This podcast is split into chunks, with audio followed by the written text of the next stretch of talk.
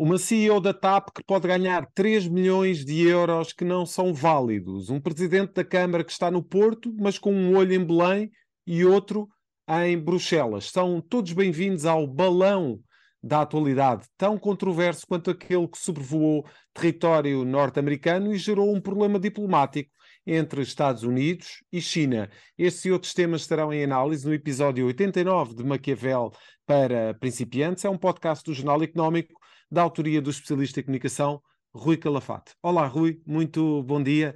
Vamos Olá, começar uh, por falar de um bónus que foi tema, que foi uh, manchete na, na, última edição do Jornal Económico, o bónus à CEO da TAP, que não está, uh, que não foi aprovado pela Assembleia da TAP SGPS e, portanto, não é válido. No entanto, João Galamba já disse que o Estado é uma pessoa de é bem e vai cumprir esse, esse, esse um, bónus uh, à CEO da TAP, se for cumprido naturalmente o, o, plano de recuperação.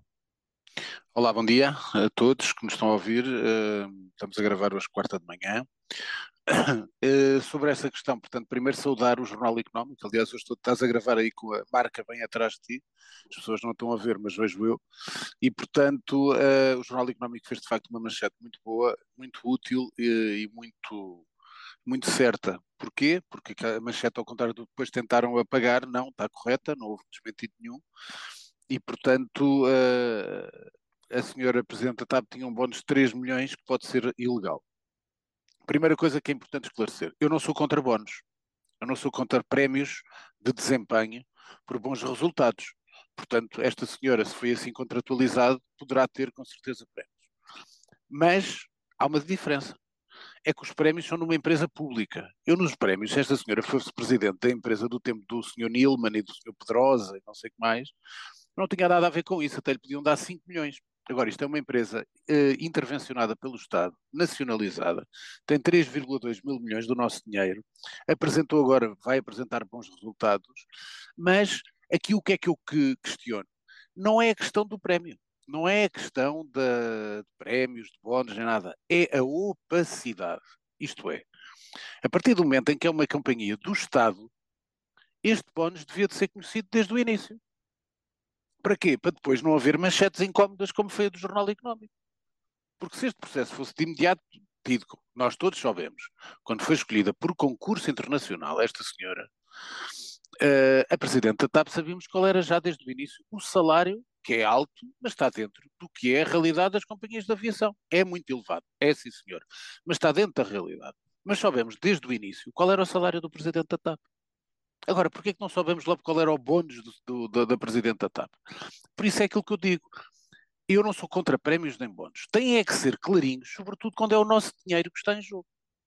Depois, no dia a seguir, manchete do novo semanário, João Leão, antigo Ministro das Finanças, reafirmando que não tinha conhecimento do bónus, portanto, do prémio da Presidente da TAP. Uhum. João Leão, que foi Ministro das Finanças. E, portanto, mais uma vez, entronca naquilo, tudo naquilo que eu digo há muitas semanas. A TAP tem um administrador financeiro que se chama Gonçalo Pires, que foi nomeado pelas finanças. E, portanto, tem que reportar para lá de acompanhar, como é óbvio, os movimentos e fazer os procedimentos administrativos e financeiros da TAP, tem que reportar a quem o nomeia. Quem nomeou, porque a TAP tem duas tutelas, tutela técnica e tutela financeira, quem tem a tutela financeira é as finanças, o uh, administrador financeiro Gonçalo Pires tinha que ter reportado e nunca reportou nem os prémios de Alexandre Reis, nem os bónus, não sabia de nada disto. Portanto, a partir do momento é aquilo que eu digo, este cavalheiro está lá a mais. E, portanto, esta conversa não se poder agora agitar muitas coisas. Não se pode agitar, porque o João Galamba é amigo deste senhor Gonçalo Pires. Porque senão já tinha ido a andar. E, portanto, isto é assim. Querem manter a presidente, tudo bem. Agora, este cavalheiro que nem está a passar informação à tutela, este senhor não tem condições para lá continuar.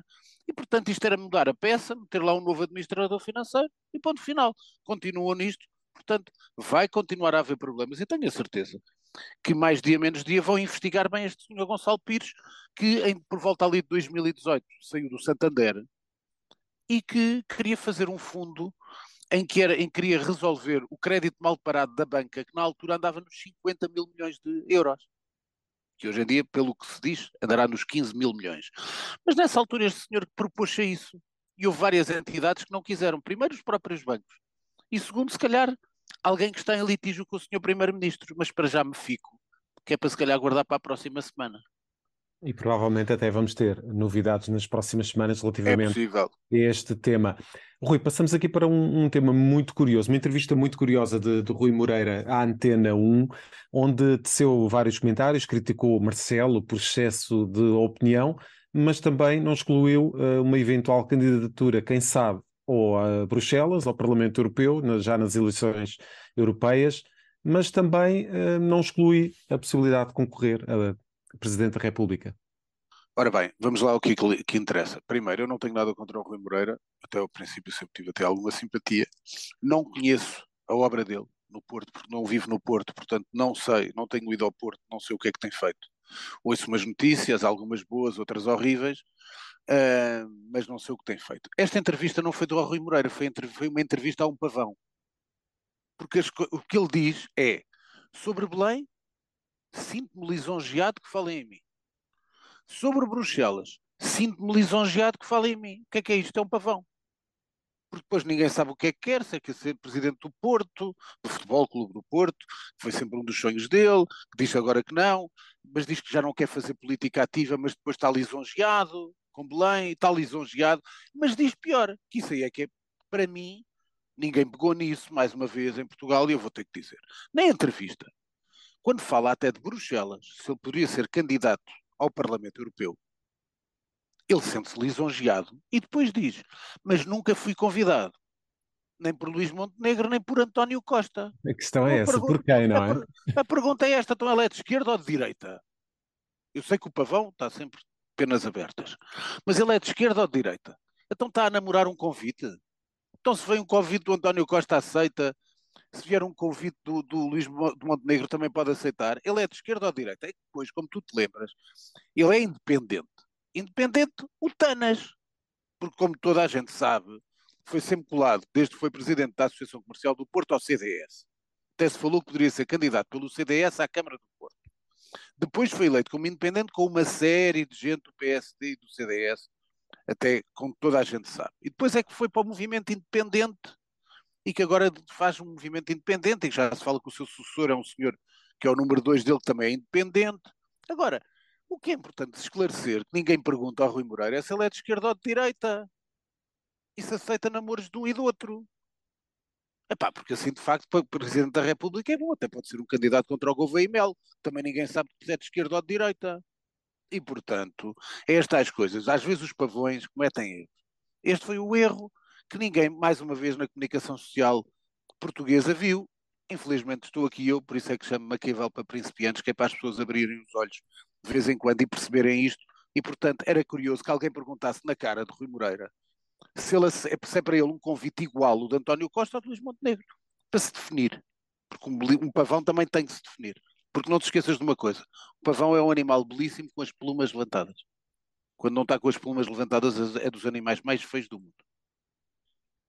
Passamos do Porto para Lisboa e uh, numa, em problemas que, que existiram uh, uh, à frente da Conselhia do PS de Lisboa, que foi obrigada a mudar de líder, uma vez que David Amado foi acusado pelo Ministério Público de participação económica em negócio e abuso de poder, num esquema que terá usado a Santa Casa da Misericórdia. Marta Temido era a número 2 e passou agora a liderar esta Conselhia do PS em Lisboa sobre a Marta Temido, interinamente, portanto será Presidente da Conselhia de Lisboa, chamo também a atenção aos jornalistas e a quem nos está a ouvir, que também ainda não foi notícia, a Marta Temido já anda a fazer o seu, o seu show por várias juntas de freguesia.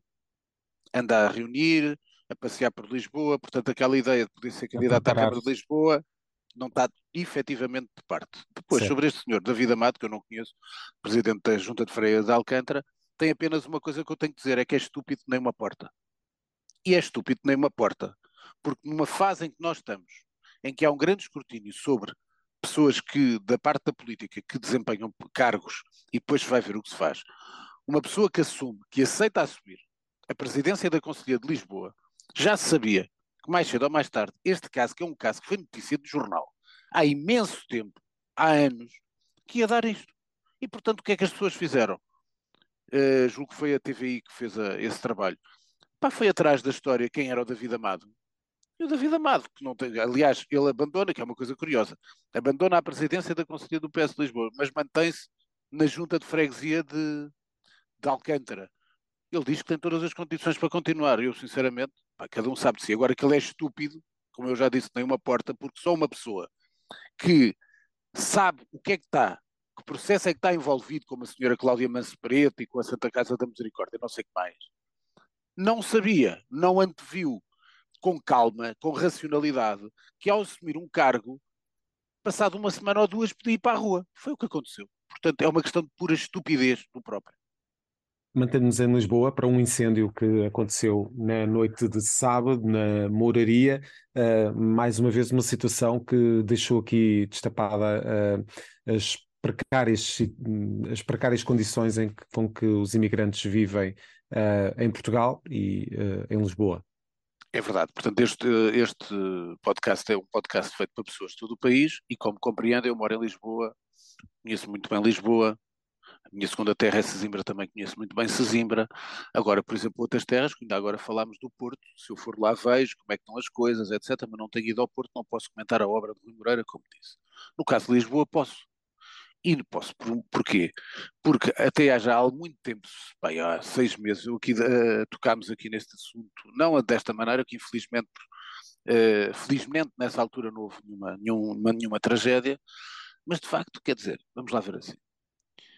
Basta tu ir, José Carlos, uh, dares um passeio pela zona ali, do Martim Muniz para trás, portanto, Moraria, Anjos, etc.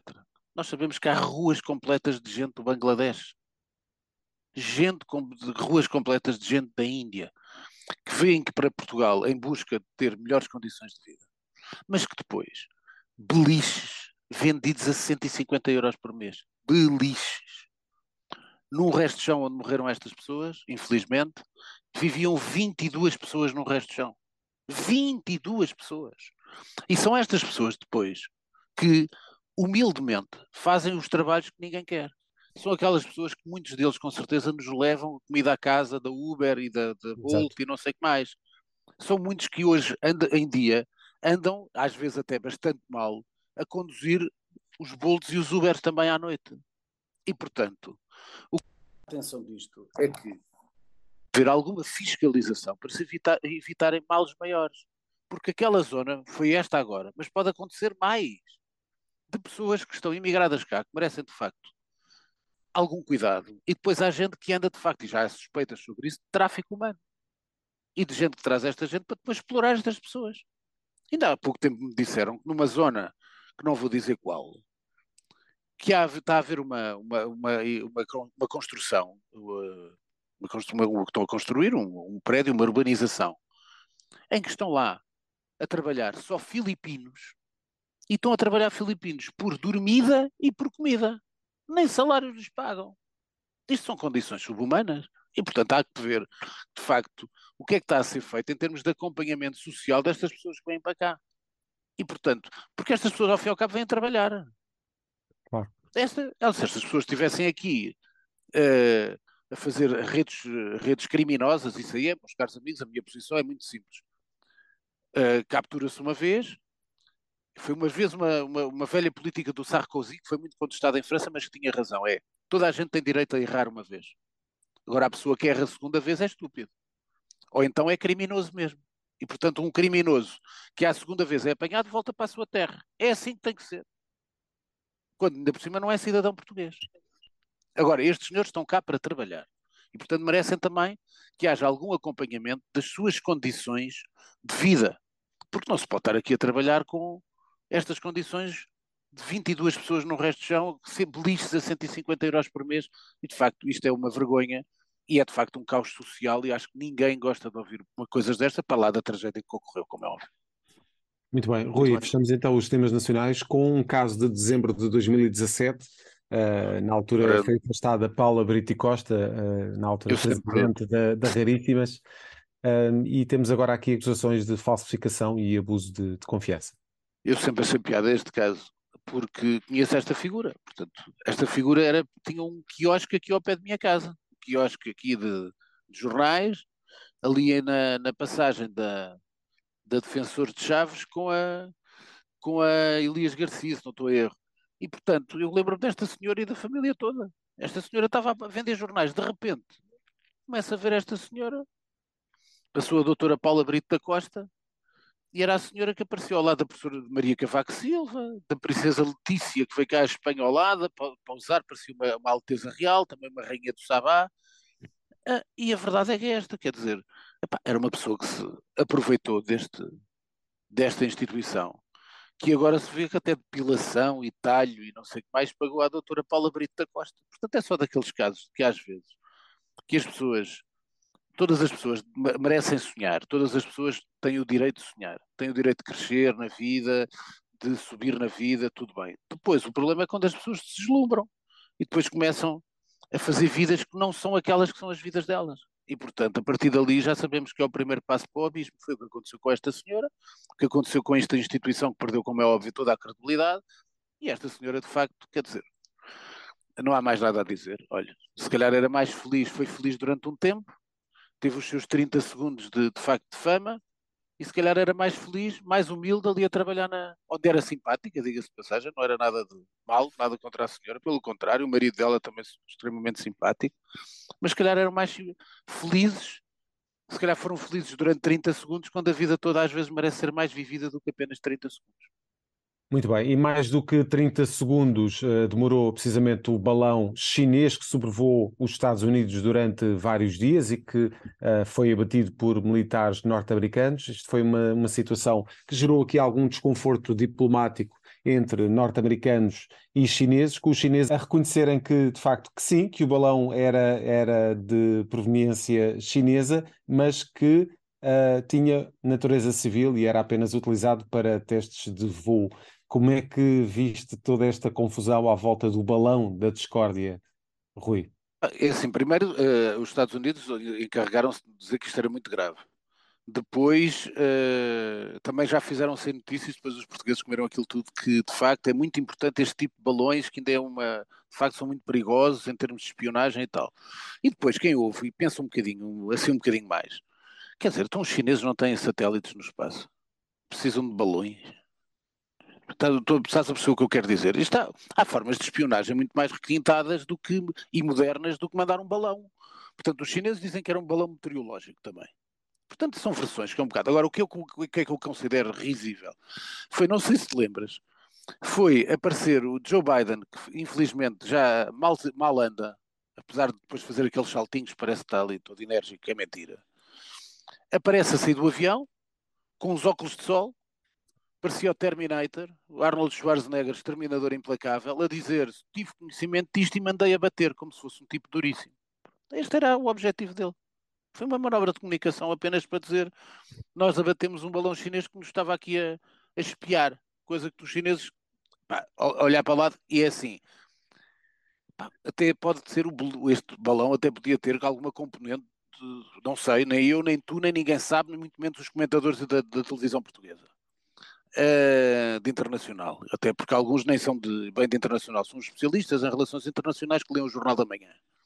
Uh, e depois, uh, aqui a questão é essa, quer dizer, qualquer pessoa que pensa racionalmente, e pá, há outros meios muito mais sofisticados de obter informações, até via redes sociais. Por isso é que há o tal problema de controlarem o TikTok nos Estados Unidos até por aí se podia ir, estás a ver? Portanto, falar de um, de um balão foi só para aquela figura do Joe Biden aparecer a dizer que tinha dado ordens para bater o balão como se fosse o exterminador implacável. Quer dizer, um faz a figura que quer.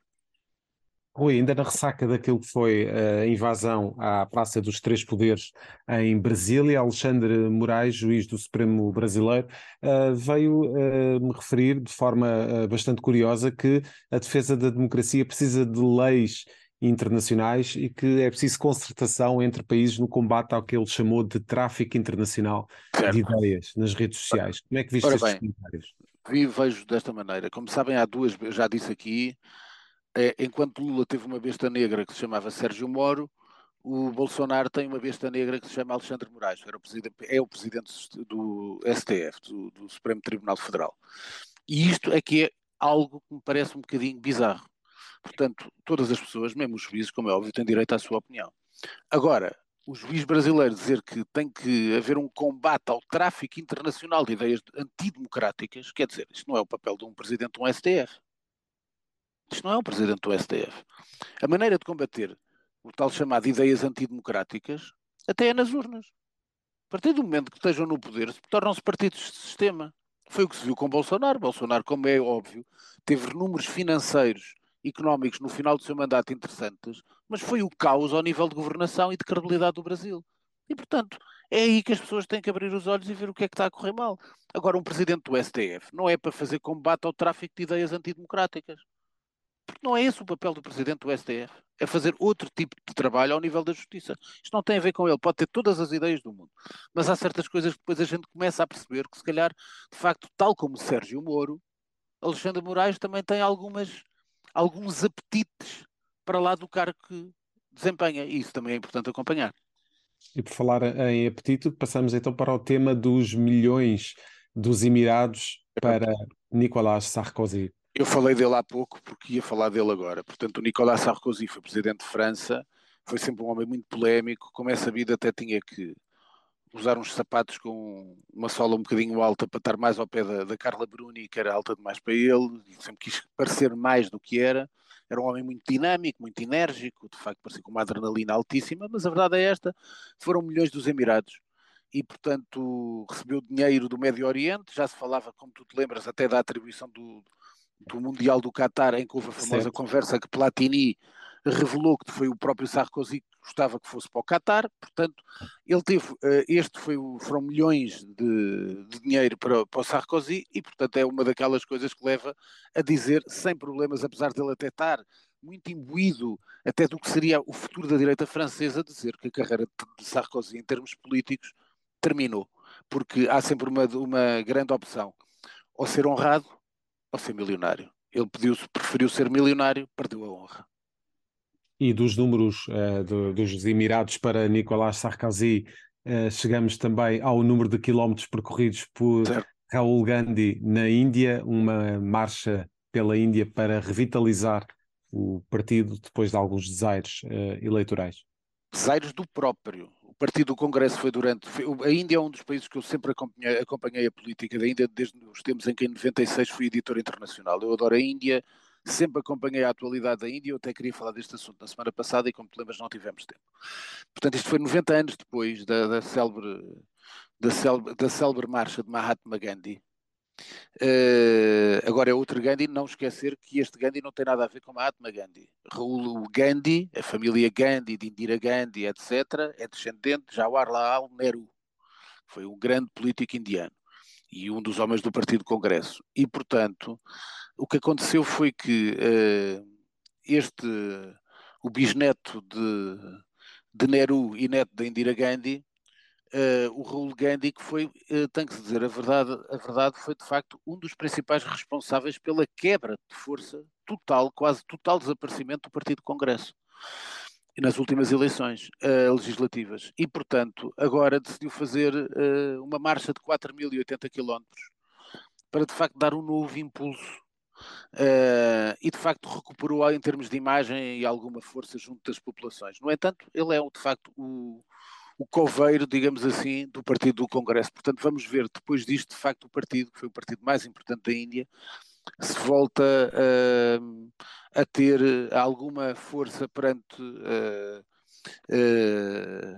e poder ser oposição forte ao partido, ao Bharatiya Janata do, do, do primeiro-ministro Modi parece-me difícil, sinceramente, atualmente, até como está a Índia, mas pelo menos foi curioso este regresso destas marchas, que foi de facto muito interessante, do Raul Gandhi.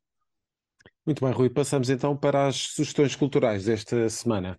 Olha, sugestões, vou deixar, eu tenho aqui, eu estava a começar, mas não. Eu não sei se falei na semana passada, se não falei, eu falei no meu Facebook, mas não sei se falei aqui, já não me lembro. Um livro muito interessante para quem gosta da Rainha Isabel II é este do Andrew Morton, que foi o mesmo autor que escreveu o livro sobre a Princesa Diana, Portanto, é a história da rainha, tem algumas coisas, alguns tem algum paralelismo até com a série The Crown. tem algumas histórias parecidas com certeza.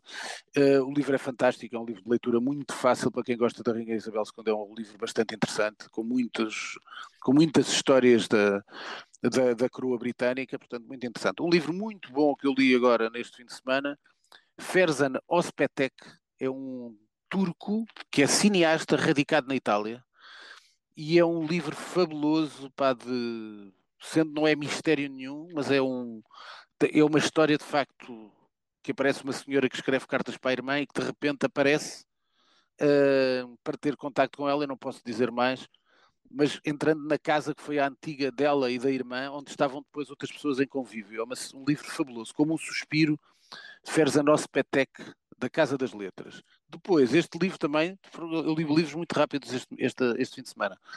Vida Mortal e Imortal da Rapariga de Milão, Domenico Starnone, a editora é Guerra e Paz. Então quem é? É porque dizem, como sabes, há um grande mistério sobre a grande escritora que é Helena Ferrante. A Itália, muitos dizem que é uma mulher, muitos dizem que é uma professora, outros dizem que é escrita a quatro mãos. E, portanto, há quem diga que este é um dos autores, se houver dois, este é um dos autores que é a Helena Ferrante. Portanto, é um livro muito engraçado, Vida, imortal, Vida Mortal e Imortal da Rapariga de Milão, muito, é o estilo da Helena Ferrante, portanto vão ver isto rapidamente, portanto é um livro muito engraçado, muito rápido de ler. Depois, para terminar, uma coisa que toda a gente deve, deve ler, que é do Inazo Nitobe Bushido, a alma do Japão, sobre todos os princípios dos samurais. E portanto é um livro também muito simples, da editorial Presença, saiu agora há pouco tempo, acabei de o ler no fim de semana, é muito rápido também de ler, são cento e poucas páginas, portanto, sobre quais eram os princípios fundamentais dos samurais no Japão. Recomendo. A última coisa, que ainda está emalada, como tu vês, está aqui em plástico. Fui eu, eu gosto muito, já vos falei, da trilogia da Hilary Mantel sobre o Thomas Cromwell, em que o primeiro livro é o Wolf Hall, o segundo o Livro Negro, etc. E esta é a série que nunca passou cá em Portugal. É da primeira, do livro do Wolf Hall, com o Damian Lewis e com o Mark Rylance. Portanto, isto é da BBC e eu encomendei, portanto, ainda está fechado, é o que vou ver na próxima semana. Portanto, quem quiser, são por encomenda da Amazon, porque isto não, não há cá em Portugal. E, portanto, veio chegou-me aqui. Portanto, cheguei cá a Lisboa e tinha isto aqui para ir buscar. E cá está, portanto, muito satisfeito aqui com o selo da, da BBC. Uhum. que acho que é uma garantia de grande qualidade da série como Eva, e foi uma grande série, só que nunca passou cá em Portugal, e portanto, para lá de conhecer os três livros, uh, quero ver isto, como é óbvio. E, portanto, vai ser a minha sugestão e para vocês acompanharem, se quiserem, também poderem encomendar. Muito bem. Rui, fechamos então com a pergunta da semana. A pergunta da semana é quando é que os bancos efetivamente respeitam os seus clientes. E porquê? Ficámos a saber esta semana que em nove meses os bancos receberam de comissões, eu vou dizer devagarinho para vocês perceberem, 2 mil milhões de euros de comissões. Isto é daquelas coisinhas que aparecem lá no final do mês para quem recebe ainda por carta 15 eurinhos, mais 0,80 cêntimos e tal. Nos tratos. Portanto, em nos tratos. Portanto, 2 mil milhões depois, Santander apresenta os melhores lucros de sempre, BPI excelentes resultados, todos os bancos com grandes resultados. À conta de quem? Nossa. A pagarmos, às vezes, dinheiro que não temos que pagar. Dinheiros para o qual eles não fazem rigorosamente nada, quando os juros que nos dão até nas contas de prazo, como toda a gente sabe, são risíveis, quando a parte da manutenção das contas não fazem rigorosamente nada, porque a conta está lá, o dinheiro está lá, não fazem rigorosamente mais nada, e toma lá custos bancários acrescidos todos. E, portanto, são 2 mil milhões, é uma falta de respeito com o cliente. Portanto, é natural que essa casta de banqueiros não seja uma casta muito respeitada nem uh, reconhecida pelos portugueses, porque todos os portugueses sabem que afinal estes cavalheiros que apresentam enormes resultados nos estão todos a ir ao bolso e portanto não merecem qualquer respeito da parte dos portugueses. Muito bem, Rui. Fechamos assim o Maquiavel para principiantes. Obrigado. Até para a próxima semana. Ouça e acompanhe este podcast no Spotify, Google Podcasts e Apple Podcasts. Este é um programa da autoria de Rui Calafate, conta com a condução de José Carlos Lourinho e o cuidado técnico é de Nuno Braga. A música está a cargo de Casper. Fechamos o manual. Até para a semana.